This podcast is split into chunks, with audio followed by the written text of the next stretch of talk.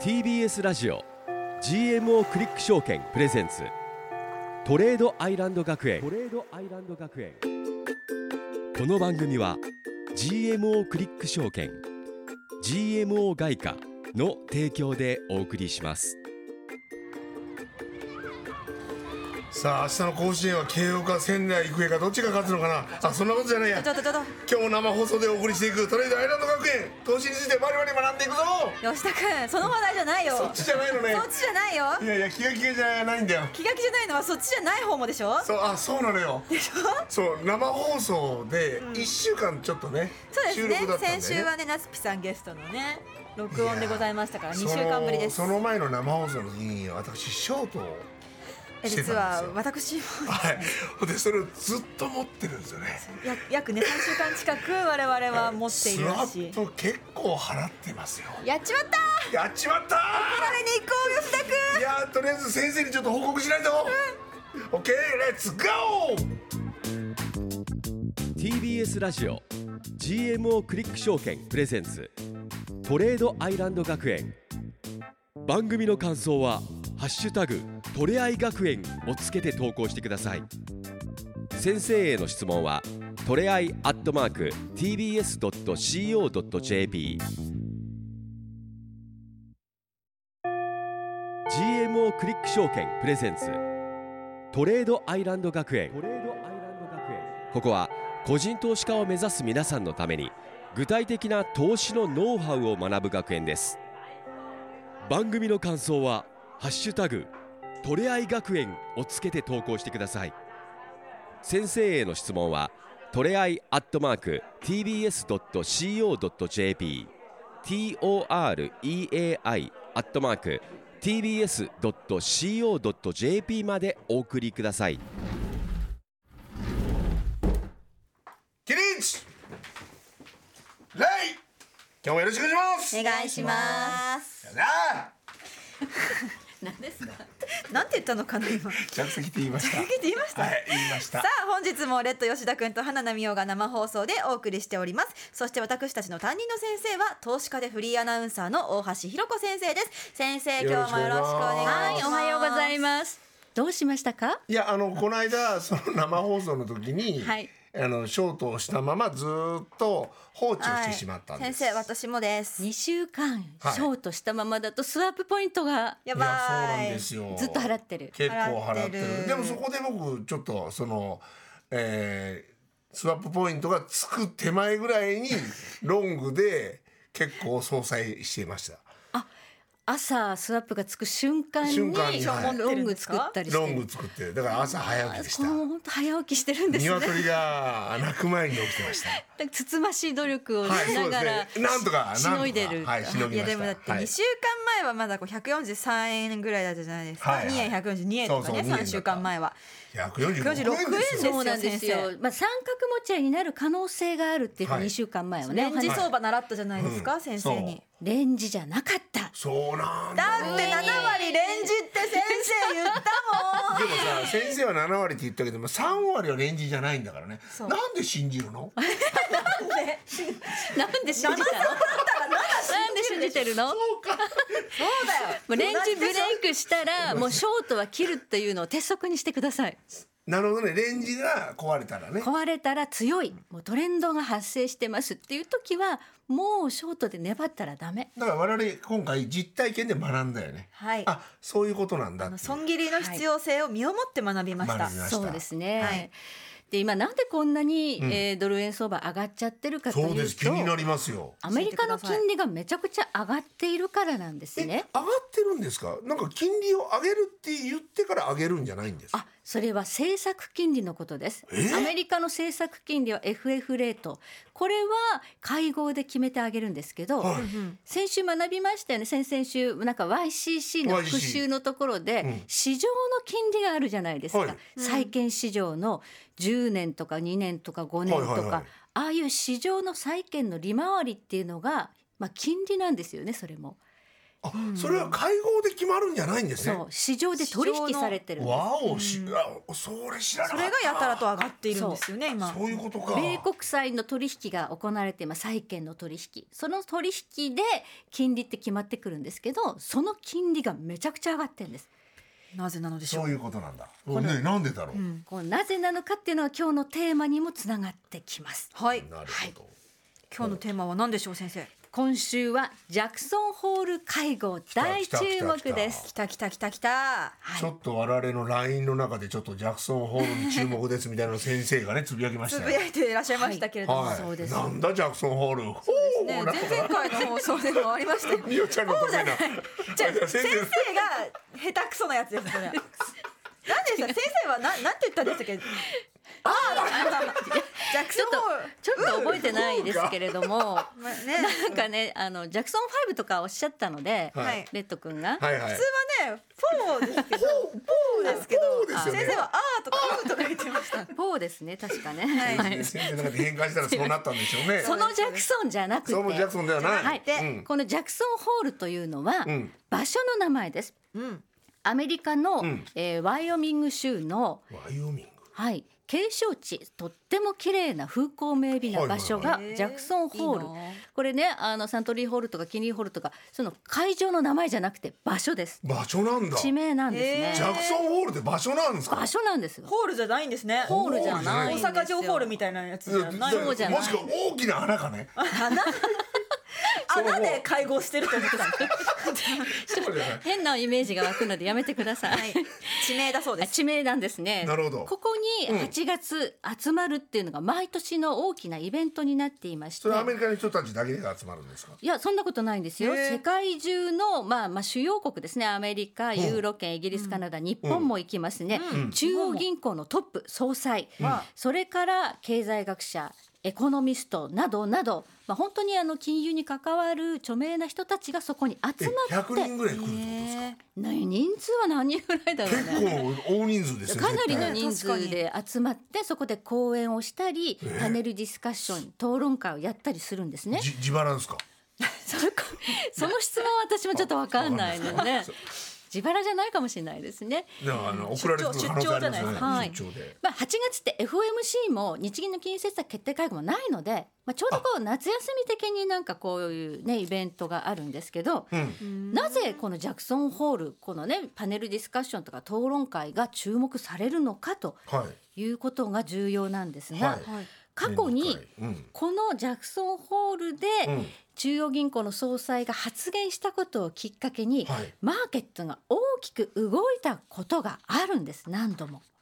ことがあるはいでも動かないこともあるってこともちろん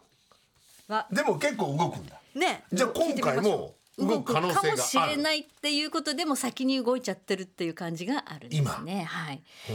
例えば昔どんなことがあったかはい振り返ってみますと、はい2010年2010年2008年にリーマンショックっていうのがあって、はいアメリカはものすごい不景気にはい陥ったんであすりね。ましたねはいで2010年は当時 FRB バーナンキ議長というバーナンキさんという方が、まあ、トップだったんですが、うんうんまあ、金利を下げた後、まあ金融緩和政策っていうのをやってたんですが、うんちょっと足りなかったんですね。うんでこのジャクソンホール会合の時に量的緩和第2弾をやると。QE2 って呼ばれてるんですけど、うん第2弾をやるぞということを示唆したんですこのはいジャクソンホールで、はいそれでドル円相場は5円ぐらい円高ドル安に行き円高になったんですねなりました、だから90円台とかあ70円台ぐらいだったんでしたっけ5円も80円台後半ぐらいからありました5ね円ぐらいバーッと動いたことがあねえります、わおあったあったそこでその時は日本の総裁は日銀総裁白川さんだったんですけど、はいはい白川さん慌てて予定を切り上げて日本に帰ってもうそれ聞いた瞬間に聞いでたすか瞬間に帰ってきてへえ日本でも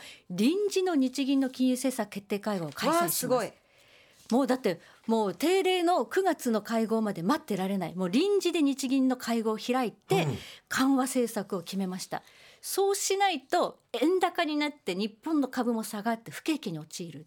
アメリカの緩和に負けちゃうともうアメリカは緩和すると景気上がりますけど、うん日本がそれで円高になると景気悪くなるっていうんでもう慌てて帰ってきて会合を開いたぐらいおおインパクトがあったでんもです開いた。ねけれども一気に5円あ、一気に5円はいっちゃったんですねその発言で、はうい、わーなるほどアメリカの株はバーンと上がったんですね、はいこのバーナンキさんの発言で。なるほどというようなことがあったりあるいは2014年今度はユーロの危機があったんですけれども、その当時のヨーロッパの中央銀行の総裁はドラギ総裁はいマリオ・ドラギって言ってとっても人気があった方なんですけはいど、はいはいこのドラギ総裁も、はいこのジャクソンホール会合の席上で一段の金融緩和を示唆したということで、ほう実際にその翌月の9月の ECB 理事会で政策金利の引き下げを決めたと。2016年にはイエレン FRB 議長が利上げについて言及し実際に4ヶ月後に利上げをするとかあるいは2013年とかのケースだとあまりにそのジャクソンホール会合の注目が高まっちゃってたんで2010年のケースがあったので、はい3年後2013年はバーナンキ議長ジャクソンホール会合出席やめてるんですね。それはそれでなんかいろんな話そうなんかそうねなんかどう裏読み裏なんだこ読みれになっちゃいそうですけど、はい何の思惑があんだみたいなそうまあいろいろそう疑惑というかまあ思惑を呼んだことは事実なんですけど現地を取られないようになんかちょっとなんか言ったらみんなわーっと相場が動くぐら動いきます動きます注目されちゃったってこともあって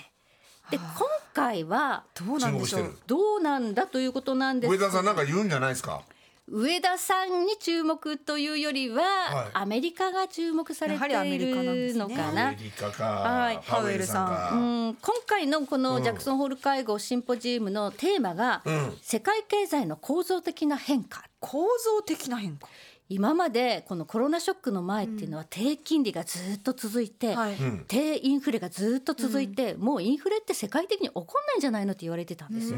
ところが今とんでもないインフレになって、とんでもない金利がつくような時代に変わって、んまあ、確かに大転換になってるんですね。そこで自然利子率というのが話題になるのではないかというふうに今取り上げ自然利自然利子率これね難しくて短い時間で説明しきれないんだけど、覚えておいてほしいのは、はいこれが基準になって将来アメリカの政策金利がもう一段上がる可能性があるよっていう話があるんかーい そうまだ上がるんか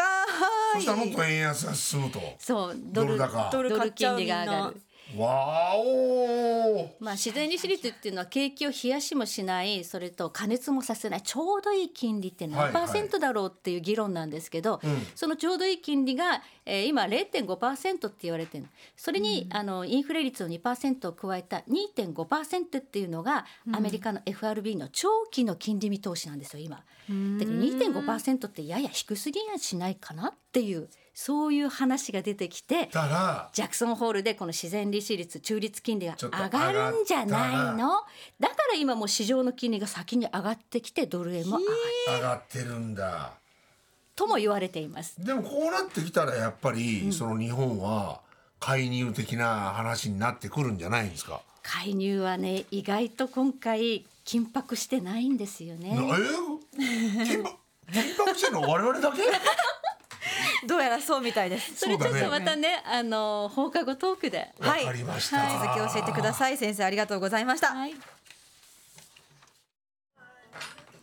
トレードアイランド学園本日の一曲はマイケル・ジャクソンポール・マッカートニージャクソン・ポールで「ザ・ガール・イズ・マイン」でしたじゃあ最後に大橋先生ジャクソンホールで一発締めてくださいお願いします合ってる合ってる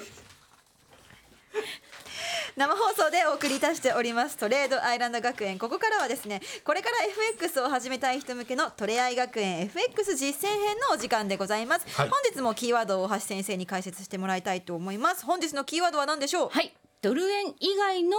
重要な通貨覚えていくシリーズ始めちゃいますいよいよですねメキシコペソの時間ですかいやー来ましたねメキシコですよテキーラ通貨のお時間ですかねそうですちょっとねペソはねもう少し後にしましょ後うですペソは後今日はペソじというゃないことは何ユーロやっぱりドルの次に重要なのは、やっぱヨーロッパですよね。はいユーロということで、えーユーロの欧州通貨というものの特徴を覚えていこうかなと欧州通貨思います。でもユーロかでもユーロって、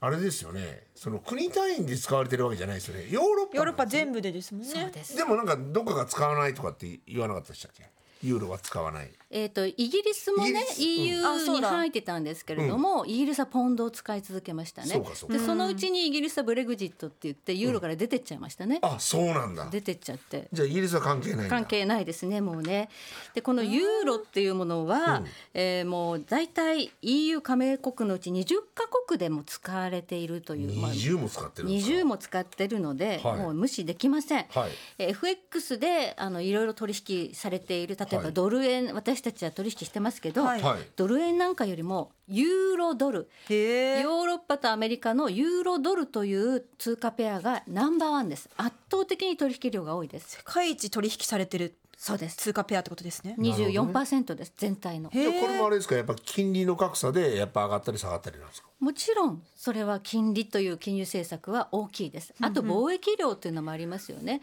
どっちが輸出が多くて輸出が少ないかとあーなかるほどね日本もやっぱりあのアメリカとの貿易収支で赤字が多いと円安になったりはいとはいかはいしますので同じことがやっぱり言えると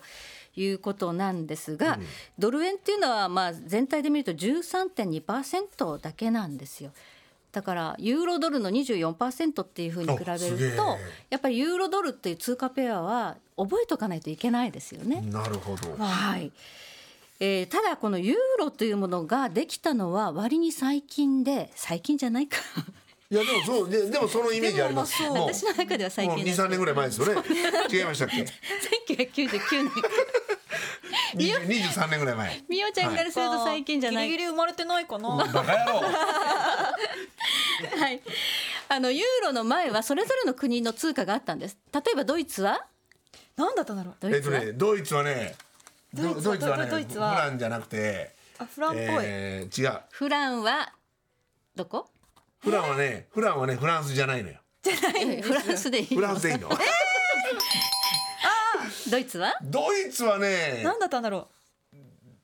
わかんうないギギギルいやでもねそうなんかあドイツっぽいけどねギガギクゲゴガギグゲゴっぽいあ違いマルクですマル全クだ然違うじゃないですかそうかマルクかマルクはいはというように各々の国の通貨使ってたんですけど、やっぱりそのねアメリカみたいにこう対抗してこう大きいね、えーヨーロッパの大国の、つまあ、統一通貨作ろうという、まあ、そういう思いがあって作ったんですけど、やっぱり凸凹なんですよドイツとギリシャって全然国が違うし気質も違うのに、同じ通貨使ってて大丈夫なのみたいなことはやっぱありますよね。はいありますなんか中銀ウィークの放送の授業でもやりましたよねやりましたドイツの情報がすごい大事なんだよって、はいそうです圧倒的にドイツの存在感大きいんですよね、ドイツの GDP っていうのは世界第4位です、えー日本が今第3位でまあでもドイツにそのうち抜かれるかもしれないみたいな話があるんですけれどもそんなにすごいんですかドイツっていうのは大きな国なんでドイツの、まあ、金融状況というか経済状況国家の状況っていうのはユーロにものすごく大きな影響を及ぼすと。で、そうまなあんだ、ユーロがどんなものなのかっていうのをまずチャートを見てはいちょっとねイメージ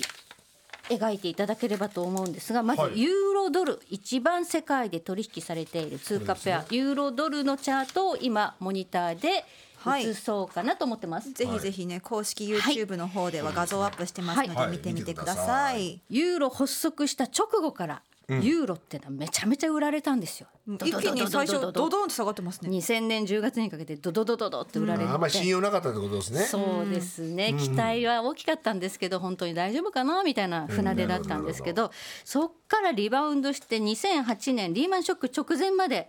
倍になるんですよ0.8まで下がったのが倍1.6になっただからドル円が100円から200円になるようなもんですよなるようなもんねここ倍ってすごいですすね。ごいすごいでもその後今度はギリシャ危機っていうの聞いたことないかなありますギリシャが粉飾してギリシャた破綻みたいなそうギリシャ破綻するんじゃないデフォルトするんじゃない、ありましたありまでしたギリシャだけじゃなくてイタリアもやばいんじゃないということで、欧州債務危機ヨーロッパの借金問題っていうのがものすごく騒がれたことがあって、はいそれでまたダラダラダラダラ下げて、このちょうど黄色いラインっていうのはフィボナッチリトレースメント習いましたね。あはい習習いいままししたこの一番最安値2000年から2008年の最高値までののフィボナッチするとちょうど半値のところ、黄色いライン、綺麗に折り返したんですねそうですねここでなあの下げ止まってたんですけどここドーンと突き抜けたら、今度はこの上がらなくなってきた50%以上から上がらないんですわお面白いだからフィボナッチってすごく重大要事ななんんでですすねテクそうニでカすル的にねは、うんで足元では、うんえーロシアウクライナ侵攻ということで、はいえーまあ、ちょっとこう戦争やってるということもあって、はインフレだし、はいその一回急落したんですけど、はい足元でインフレがまあ強いということでまたリバウンドしてる徐と々に上がってきてるとこれがユーロドルユーロ円を見ておきましょうはい月足チャートです、うんユーロ円ははい円とのユーロとの関係だから、はいユーロドルと形全然違うんですね、はい全然違う、まあ、2000年に下がって2008年に上がったのは同じ形なんですけど、はい今足元めちゃくちゃ上がってますね上がってる確かに全然半分どころかこれはドル円と同じなんですね結局円の金利が安くそういうてことかそうかユーロのヨーロッパの金利が高いから今ヨーロッパの金利っていくらなんですか4.25ですの4.25高いああそりゃそうだわな、じゃあドル円とユーロ円は同じような動きすることが多いんですかそうですねい今そのだから極端に言えば、金利が高いからってことですよね金利が強い通貨の方に行ベースとしてく高といからでまあ円の金利が弱いから、えー、クロス円がみんな同じ方向に動きがちっそうてかこことでれすね。が円の金利がまた上がってきたりとかするとまた変わってくるわけです変わりねますね。はい。じゃあなんで今足元こんなにねユーロが高いのかこれはまた次回にしましょう。おおわあ気になるなるほど気にないやまだまだ聞きたいことたくさんありますけど方向で聞いていきましょうか、い了解ですということで先生今日も授業ありがとうごるあざりいがましとたうございました TBS ラジオ GMO クリック証券プレゼンツトレードアイランド学園この番組は YouTube でも同時配信中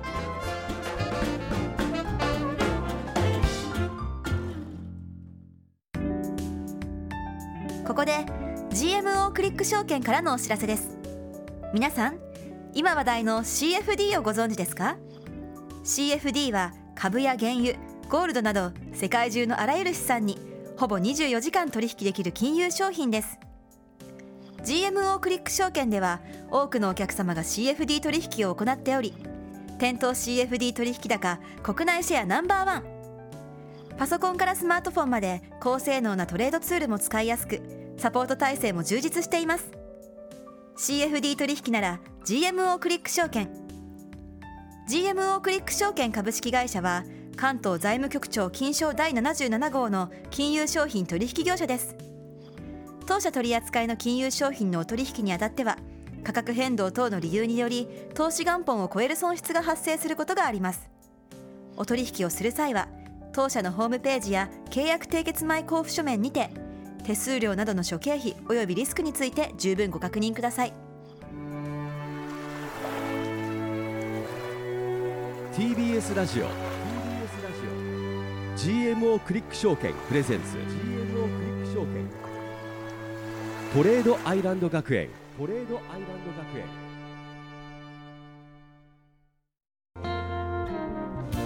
TBS ラジオ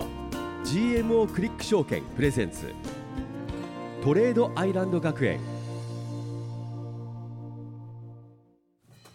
レッド吉田君と大橋弘子先生そして花奈美桜がお送りしてまいりましたトレードアイランド学園この後は居残り補修の様子を YouTube でライブ配信いたしますぜひ TBS ラジオ公式 YouTube チャンネルをご覧ください見てくださいこちらは YouTube の方にこれは後藤純一さんからのコメントですね、はい金曜日はジャクソンホールだからムーンウォークでもしようかなっておーいいですねできますか本当 に意外と難しいですよムーンウォークはいで私たちの先生はでもやっぱ上手ですからマイケルは上手ですよマイケルは本当に上手になっちゃいま したから、ね、ポもうね可愛くて他の授業が入ってこないっていうコメントもツイッターの方に頂いただいてますからいねやーそうですよやねっぱ私たちの先生は可愛いですよ可愛らしいですよ可愛やらっしいぱね本当にやっぱねこう我々今日そねうだいぶ失敗してるんでねこうい先や生そうにでねすねもう本当に説教こらいながら説教くれながらやってでまもすやけっどぱ経験していきながそうらやっぱその学んでいかないとダメだと思うんでそうなんですよやっそぱう身をもって知るっていうのも大事ですよそねうそうそうやっぱその投資なわけじゃないですかそうですねといかに自分の財産を増やしていくかということを 身をもってね学んでますよね本当に重要なのはもうポジション管理リスク管理なんですよ。まあ、当はいたるとか外れるとか誰も当てられないから、はい。いやわかるんですよ、このブース出たら忘れるんなでんすよて忘 れるもうリスク管理4一番大そう事でなすのねは、頑張ります、はい 頑張ります それではここまでのお相手は花奈美音とレッド吉田と大橋ひろ子でした。また来週。また来週 GMO クリック証券プレゼンツトレードアイランド学園この番組は GMO クリック証券 GMO 外貨の提供でお送りしました TBS ラジオ GMO クリック証券プレゼンツトレードアイランド学園ツイッターは「ハッシュタグトレアイ学園」先生への質問はトレアイアットマーク TBS.CO.JP までお送りくださいさあここからはトレードアイランド学園の放課後延長戦でございます TBS ラジオ公式 YouTube チャンネルのみでの配信となります、はい、引き続きポー大橋先生と一緒です。よろしくお願いします。なんでこんなにスタジオ笑ってるかって言ったらなんか変なことで盛り上がってまいすやね。本当だよねちょっと FX の歌でも作ろうかみそう、たいな FX 応援歌のねはい、タイテトールがマ、そう、これ決まりましたからね、タイトタルイね。トル決まったから、はい恋のフィボナッチ。こういうのヘボナッチヘだかボナらねッチ、恋のヘボナッチをヘボナッね、チそう、作ろうっていうね。トレードが下手なんだよトレードでね、あなたのロングと私のショートは混ざり得ないですからね。なかなかね。必ず。大大好きなのに混ざり合わない混ざり合えないんですよなんね。だよその 感じっていうので今ひとしきりねそうオンエア後にち盛ょっとり上がっ盛り上たがんりでますしたけすいどませんねでした素晴らしいいじゃないですかやりたいですよねねちょっとねそう、はいなんかそうそうそう目指せ紅白うね。んそれはお金かからないもんねこれでオリコン1位になれば我々のそんなショートの負債なんてねえ答え印税で印税で印税でいけますか恋らのヘボナッチオリコン1位ちょっとまずは TikTok とかそのそのどこから目指しますか確かに目指す今の時代はそ そううでだすよそよっちねだよもう SNS でそっからだね TikTok でバズるとここやりますかいややろう TikTok ね吉田君と私の TikTok 面白そうです恋の希望バズったら GMO さんの CM に使ってもらう。あそうねまずそこからだそうなるほどねねバズったらねバズったらね100万再生とかいったらおいいねもう本当に GMO さんね CM, CM まず使っていただいてそう100万再生ってできねえだろね難しいだろそんな現実逃避をしてしまう我々ですけれどもね、はいあでもこれ TKTK さんのコメントですよ TKTK レッドさん花菜さんと同じく2週間前からショートで入ってやっぱりうわやっちゃうよ同ねじタイミングですよ同じだよでやっぱあの頃なんかこう145円ぐらいでやっぱ介入くるんじゃないかみたいな結構ねあったそうあったそうなねみんのな思よってましたよねでもしも上がったとしても、もうちょっとだろうなとか思そっうてたしたらちょっとえだんだん怪しくなってきましたねやっぱり156円超えちゃってそううわーって思っちゃって、そう一緒ですね TKTK さん本当に介入期待があったんですよねだからレンジになるんじゃないかっていうふうに2週間前はみんな思ってたんですけど、でも今回は介入とかこ来なさそうっていうのはそうやっぱりゆっくり上がってるからですかそういう話がありますボラティリティって言ってスピードがめちゃめちゃ速い時とか、一1日で何円もこう、ね、毎日上がっていくような、去年ってやっぱそういう感じだったんですなるよほどねなる。ほどでしかも結構投機筋って言われる、あの実際に実時で貿易やってる人たちじゃなくて、儲けてやろうっていう、まあ、そういうレバレッジかけた人たちが結構ドル円ガーンと買ってたのでそういう連中を懲らしめるというようなイメージもなるほどあったんですけど今なんかそういう感じでもないのそうじゃないんだはいあ投ー機筋ではないそうですねスピードも割に緩やかだし金融政策が、まあ、圧倒的にアメリカのドルが高くて日本は緩和してるんだから、ドル円が上がって当たり前だよねっていうぐらいの、まあ、進行なので介入やる理由にならないそういうことなんだだから僕なんかは100その50円ぐらいまでいった介入があるんじゃないかそこまでだったら全然いけるかなと思ってたんですよ、ショート持ってても、ちょっと持っててもですかそうショショートを耐えられる150円までですか150円までは耐えられるかなっては持ってようと思ってるんですおかじゃと思ってたんですよあ、うんはいやめますいや150円まで持ち続けてたらだいぶきついですよねそれいつその150円になるのかもまたそれはわからないですね。だから今もう介入は150円まで入らないっていうふうにまあ予想するような外資系の銀行とかレポートとかも出てきちゃってるので。とはいえみんなやらないと思ってたら急にやるかもしれないしそうこう誰もわかんないんですよそれはね。そうですそうかただう為ん替の水準を押し下げる目的で介入ってやっちゃダメなんですよ。スムージングって言って、うんその急激な動きをこう滑らかにするための操作ならまだ許せるそけうどか流れ考えたら急激ではないですもんねそうそういうことなんですよね。緩やかな感じでなんか150円160円いきそうな感じだもんね。そうですねなんかみんながそうなるんじゃないかって思ってそんな感じがありますもんねなんみかおちゃんここちょっと考えた方がいいぜ。いやいやいや同じことじゃないですか同じ立場の人が何言ってるんですか考えなさい本当に。ねまあね、いやいやいや TKTK さんもちょっときついね。ねちょっと TKTK さん考えましょう。一緒に考えまちょっしょとう一緒に一緒に考えましょ私うは。でももう半分ぐらいは解消しようかなっていう気持ちが強いですねねやっぱりなんか、もう私はロングに切り替えたいなって気持ちが強いですね今は俺もそうです。はい。い本当ですやかわかんない。もうちょい我慢するかな。うんはい、ジャクソンホール会合に向けて金利がやっぱりこうちょっと前のめりに上がってるのは事実なんで、んなるほどこれはドル円というより金利の方ですねアメリカの債券市場でも金利が上がるってことはアメリカの債券めちゃめちゃ下がってる価格がね、えー米国債の価格はすごい下がってるってことだから、本当はあんまりアメリカの銀行さんにとっては良くなくて、うんアメリカの中小の銀行はなんかフィあの S&P とか、えーフィッチとかに格下げされてるんですよこの間。なんかそんなニュースありまししたよねそう格下げの銀行の格下げっていうのがあってありましただから銀行大変なんですよ債券持ってて債券の価値は下がるしそうかそうか。はいだなからるほどね。ということはそこからこうやっぱり下がって、そう金利は上がってるけれども、そのドルの価値は下がるってことはないんですか。金利上がると大体ドルは上がりますよ上がるねんだやっぱりで債券は価格は下がっていくんですよ持ってる買った時よりも債券の価あそうい値うこが下とがか債券のなるほど価値が下がっ納得ているっていうことですそうねか。は難いしいなぁいや難しいけどちょっと学んでるね。学んでまなすんで全くわからなかったもんそんなこと。確かに最初の時は全然わからなかった全然わかんなでいも今日いい質問なのは金利ってね会合で決めるんじゃないんですかっていうはいはいまあはい。確かに政策金利は会合で決めるけど市場は取引されていて債券市場での取引で、えー、10年債とか2年債とか5年債とかの金利って日々動いてるってことですね、なるほどね、そこもちょっと学びましたよ。その日々動いてる金利を見てドル円も動いてるってことなんですよなね。るほどね。はいこちらジャクソンホール会合のあの授業の時にかあの出た自然利子率のお話なんですけど、はいうんこちら玉ねぎ小屋さんからの質問で、え日銀の自然利子率の解説を読んでみましたが、国や地域ごとに違ってると思っていいのかなっていう質問が来てるんですけどこれはあー国によって全然違うと思いますもちろんその国によって適度な、えー金融をこうあまりにも引き締めたり緩和的だったりしないちょうどいい水準っていうのが何パーセントかってアメリカと日本じゃ全然違うよね。だから自然利子率って概念は、えー国によって全然違う。なるほど、はい日本はどれが一番自然なんですか。確かにどれぐらいがなんいかやでも今ねゼロ金利政策やってますから、うん自然利子率っていう概念もあのそんなに金利ついてないはずですアメリカでさえ今0.5ですから自然利子率あ、そうなんですか。こここにここにインフレ率加えてで2.5こ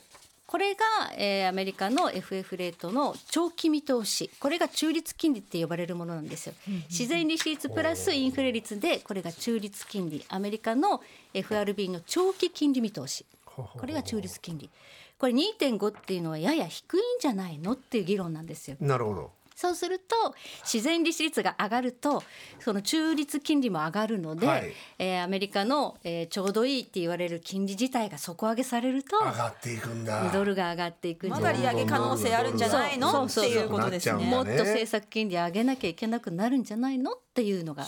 そうか、それ考えたら。まだあるってもしもう一まだ利上げするよって言われたらもうドカンですよいねや、もう一気でしょ一気ですよでもまあもうね7月で利上げは終わりっていう見方もあるのででもジャクソンホールで、なんかそういった感じのニュアンスを言ったら、また。ドルが強くなるってことです。の可能性もあるしあるってことですよね。パウエルさんがあんまりそんな高派的なこと言わない可能性もあって、そんなに言ったら本当に銀行もっと大変なところ出そてうか、くん銀じ行ゃな大い変だもんね。出てくんじゃないのとかそうそかこに配慮するんだと今市場が期待してるよりもう少し柔らかいトーンの発言になるんだったら今までちょっとこうジャクソンホールに向けてドル金利上がってたけど、やっぱダメじゃんって言ってねちやょっぱと一瞬は下がるき可能性がある期待しすぎたじゃんって言って金利下がるかもしれなないるほどなるほそどの時ドル円も下がる可能性そうか。はあるっちゃあるだから金利が下がらないことにはドル円は下がらないってことね。今はそうなってそうだ大まかにメイントピックとしてはやっぱそこってことですよね。これいつも金利と相関して動くわけじゃないですよ今は違うの。金利差でやっぱりめちゃくちゃこう今はそういうフェーズなんですフェーズフェーえズえよフェーズが出てきたよ。今そういうフェーズだから よしええもうそれあの恋のフェボナッチの中で今はそういうフェーズなのマジでいい作詞できそうですけどね恋のヘボナッチでこれちょくちょく先生の「ヘボナッチじゃないわよフィボナッチよ」っていう天の声が入天るの声入るのそう愛の手みたいなのが合いの手が入のるそうそうそうで。ポーも入りますからポー絶対入るポーはポー最後がね最初と最後に入る可能性がある。なるほどなでじゃあもうでもそのいやでも面白いね。これが25日ですか二大十五体日。はい25日の午前二十五日っても何うだってえ今25日何日？ 3日後え？ 3日後です今日火曜日なんで午後ですね午後金曜日午後だし金曜日か。もう珍しく深夜じゃないんだえっ、と時間忘れちゃっ本た当だ。どっかにい書いてあやるでも午後ということはアメリカの午後の。 11時5分そうかアメリカの午後かな11時5分あ十一時五分ね。午後11時5分ですか11時5分かなおいつもなんか さこう FOMC の時深夜3時とかじ紙ゃない三すか昧 で、うんどこに行っちゃったかなと思って。 FOMC よりは早い時間であり午が後たいです、ね、 11時5分ですね。これパウエル議長の講演です。おパネルディスカッションとかでの発言でも何かこう出てくるかもしれない。前段階のみんながディスカッションしてるとこででもこの辺りでまた乱高下するんですか。わなりそう注目度結構高いからね。 25日も有給取りたいレベルですねあ。いや本当だね。ちょっと注目だよね。夜 夜だからジャクソンホーっていうルかやっぱやっぱ投資とかこういったあの仕事をしてらっしゃる方はそこはやっぱ注目。あ注目してると思いますよ。だからお酒飲んでる場合じゃないかもしれないですね。 25日酒禁止ですよ 金曜日逆に金曜日に金曜に金曜日にみんなで集まって酒飲みながら見るってのはどうですか逆の発逆に想強制的にね見るっていうね、そう強制的にあ酒飲みながらありありありなあるりほどねなんか言ってるぜみたいな感じであトレーダーが集まってね。トレーダーが集まそれるありですねそういうのはあるかもしれない。あありますやっぱあありますなんかトレーダーの集まるバーがあったりとか、へうえんでこういう注目のイベントでなんかこうライブ配信やるような人たちもやっぱいて、やっぱそれにみんなこう集まってこライブ配う信情報を共有したいっていうトレーダーは結構いるんですよね。そうですよねやっぱり一人で迎えるよりもいや確かに確かにな誰ちょっかとと背中押してもらいたいですもんね誰かと一緒にどっちなんだみたいなそうでもやっぱこうリアルタイムで分かんないしねその英語分かんない英語だからねねそのあ英語わかんないの分かんないよさもわかるみたいな言い方さもし分てるけどかるみたいな感じですけどいいけやますか俺はもうイエスかノーしか言えないよロングかショートしか分かんないですよ ねそれを覚えたよねロ。ングやっと分かったもんねねロングとショートね覚えた覚えた覚えましたからね、はいい、やーそうかじゃあ11時だそうです金曜日の午後11時にじゅ11時5分からかな。 15分ですこれがパウエルさんの講演ですね、あのジャクソンホール会合自体は24から26かななんか3日間ぐらいやるんですけど、パウエルさんの講演が一番注目されてるってことまあですね,、そうですよね、い、いやちょっと楽しみだなやーちょっと運命の分かれ目ですからねねえなんで去年もあったわけでしょジャクソン去年もありました一切知らなかったよねでまあ去年の会そ合ではあの結構マーケット下がったんですよね株とかえそうなんだパウエルさんの発言で。やっぱり高派だったのかな、ずっとインフレは一時的だって言い張ってたんですけど、やばいやばいこれインフレだっていうことをやっぱ 認めちゃってるので、それでなんか結構あ去年の8月はそれは予想してたんですかいや意外とまだ上げるかどうかっていうのがちょっと悩ましかったんですね去年の3月から急ピッチで利上げしててで8月のジャクソンホールだったからどうだったかなでもまあちょっと下がってんですよ株とかジャクソンホールでな悩るまほしどい、ねでも去年の3月じゃなくてジンさんがショート入れたのって去年の3月そうです2 じゃな月3月だった気がしますそうなんですよね金利上げ始めの時からなんですよね今いなるほどジンさやばいなんちょっと今厳しいかもしれないですね大丈夫かなうんここが運命の分ねかえれもう目です、ね、マイナス我々のところに来た時には6000万とか7000万とか言ってましたけども、この前8000万ってツイートしてらっしゃったりとかしましたからうわそしてそのジンさんが、まあ、8,000万の損があっても NVIDIA を持ってるからなん言っとかてましたねーなんかいろんなところで総裁すると別にそうそうそんなにマイナスでもそこないみたいなアメリカの株 NVIDIA って言ったらものすごい上がったんね、半導体で、まあ、生成 AI チャット GPT とか言って今年めちゃまでくちゃはいは上がっいて、はいはいそれの決算が明日なんですようわお明日 NVIDIA の決算どうなる良ければ NVIDIA がね上がって上がいくる。米国株も上がり、うん、まあ景気いいよね。そうすると金利も上がるかもしれないですね。うわおすごくないですか一企業でそんなもう予測されるぐらいまでまああの金利あの景気が強かったら、うんあのますますアメリカっていうのは強い引なき締め的にななった方がいいじゃないとはいはいインフレになっちゃうからもっとね、うんっていう。なるほどねチャイムだまあだから明日の NVIDIA の決算っていうのはそれも見ようちょっ全と体のチェックですねそれはねニューヨークの引き子だったと思うのでじゃあ朝朝方方か朝方か朝活の時間ですだからスワップスワップ朝活 の時間大丈夫ですそんなこと5して時る半には起きてますそんなことしてるんだ私もそれやろうかやった方これがいはいよ推奨するべきかわかりませんけどやねった方がいいよはいということでチャイムなりましてトレードアイランド学園は本日はここまででございます、ちょっとこのアルタンさんのコメントにね、最強通貨なのに後回しにされるかわいそうなメキシコペソさんってい うコメントやっぱねこうメキシコペソもねちゃんとね扱ってほしいですよね我々のメキシコ最強ですでからもメキシコ最強なんですか今強いねメキシコペソ最な強んでですから強いですかやっぱ利息が高いからってことですか政策金利今11 11.5% 11ですよアメリカの倍ですよほぼなでもそれ11も払えるんですか金利もう払え 払えるんじゃないんですか絶対ななんかあの幸せが来るんじゃないですか11も金利がいやでも上げちゃうと新興国ってそうやってあの外貨を集めるって集いめうるこんだとがあるんでまあ、例えばトルコとかトルコはでもねあのちょっと政策がちょっととんでもないので大統領のせいで、トルコリラはあんまり全然お勧めしないですけど南アフリカとかやっぱそういう新興国の金利は先進国より高いんですよ、そうしないと投資が回ってこないからそういうことねん、っていうのが基本にあります。なるほどそっかじゃあ先進国で高いアメリカってやっぱすごいんだなねすそうごいそうねなんそういうことでもそういうことあなりんまですすそうかねやっぱドルが強いのはそこ一因があるんだなまだまだ今日日習いましたしユーロもだしメキシコペソもだし、こうワールドワイドに見に見ていくことはいっぱいですねいや本当ですねまあでも今週はもうジャクソンホールねはいもうジャクソンホールです25日ということはいですね。ということで、番組ではですねこちらの YouTube 配信のほかポッドキャスト配信も行っております、質問などすべてのメールの宛先はトレアイアットマーク TBS.CO.JP です、メッセージお待ちしておりますはい、はい、ということで来週も夜9時にお付き合いくださいませ、ではではまた来週週さよなら TBS ラジオ TBS ラジオ GMO クリック証券プレゼンツ GMO クリック証券トレードアイランド学園トレードアイランド学園